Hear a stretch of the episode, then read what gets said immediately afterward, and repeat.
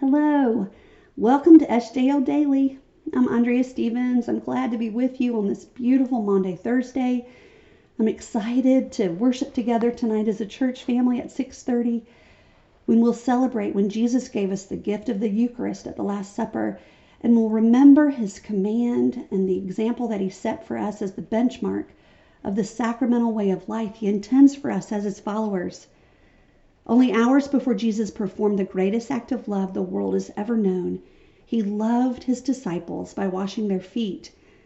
Maundy comes from the Latin word mandatum, which means mandate or command. Jesus says, A new commandment I give to you, that you love one another just as I have loved you.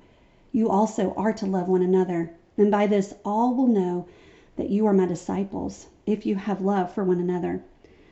This command for sacrificial love that we'll commemorate tonight has its roots in the commands that we're going to reflect upon this morning. So let's read together Luke 10 25 to 33. And behold, a lawyer stood up to him, Jesus, to put him to the test, saying, Teacher, what shall I do to inherit life, inherit eternal life?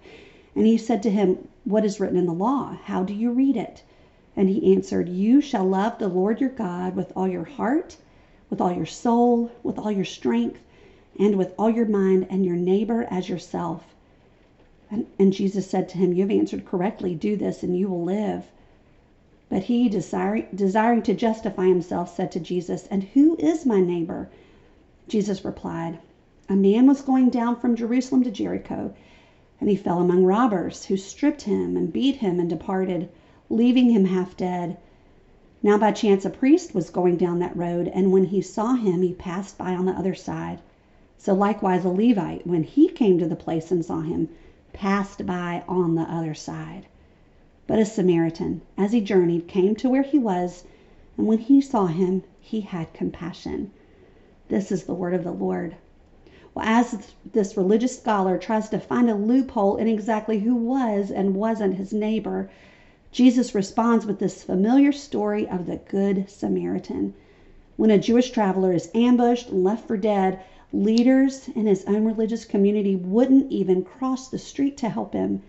It's a low life foreigner with whom Jews would not even associate that's the only passerby to show mercy and act as his neighbor. When Jesus calls us to love our neighbors, he doesn't only mean those in our circles, those who look like us and live like us. They could be across the street, but they might be from the other side of the tracks or even across the globe. And since Jesus calls us to love our enemies, our neighbor might be someone for whom we have great animosity or who might have even caused us harm. Well, let's take a pause here for a second and look at the rest of the chapter. For the sake of time, I'm not going to read it, but I hope you'll go back to it later. Here we find the also familiar story of Jesus visiting the home of sisters Mary and Martha.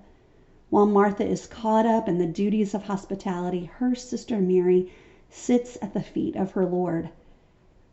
Well, Martha complains to Jesus, and he points out that she's anxious and troubled about many things, and he affirms that Mary has chosen what is most important, most necessary, what he calls the good part, the good portion. These accounts, the story of the Good Samaritan and Mary choosing this good portion, occur in two unrelated instances, but they are both fundamentally linked to our greatest commandments loving the Lord with all of our heart, our soul, our mind, and strength, and loving our neighbors as ourselves. And though the only hope for fulfilling these commandments is the power of the indwelling Holy Spirit, living into this reality of this all encompassing love of God and neighbor really has to be our life's most burning passion and consummate endeavor. So, as we wrap up today, I want to do that by asking some questions and that we might consider how we can do this today.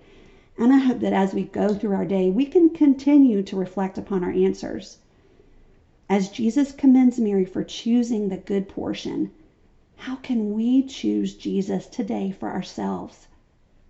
When we are anxious and troubled about many things, how might we prioritize being with Him just sitting at his feet in quiet devotion, listening and soaking in his presence. How can we love the Lord our God with every fiber of our being? And to truly love him, don't we need to know him? To find him in his word, to quiet the world around us to be attentive to his presence and his voice. How can we love our neighbors as ourselves? It makes me wonder do I actually even know my neighbors? Do I know more than just their names? Do I know their stories? And if we truly love our neighbors, will not our hearts burn to introduce them to Jesus and to not let them live one more minute of their lives apart from Him?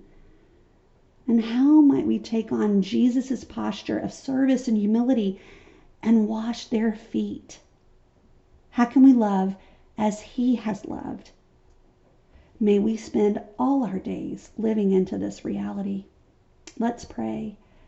Lord, when we truly step into the brightness of your love and your goodness and your glory, how can we help but orient our very lives around its brilliance? Please, Lord, fan into flame our love for you and our love for our neighbor, who is really deep down just like us. By your power and your strength, may it be so. Amen.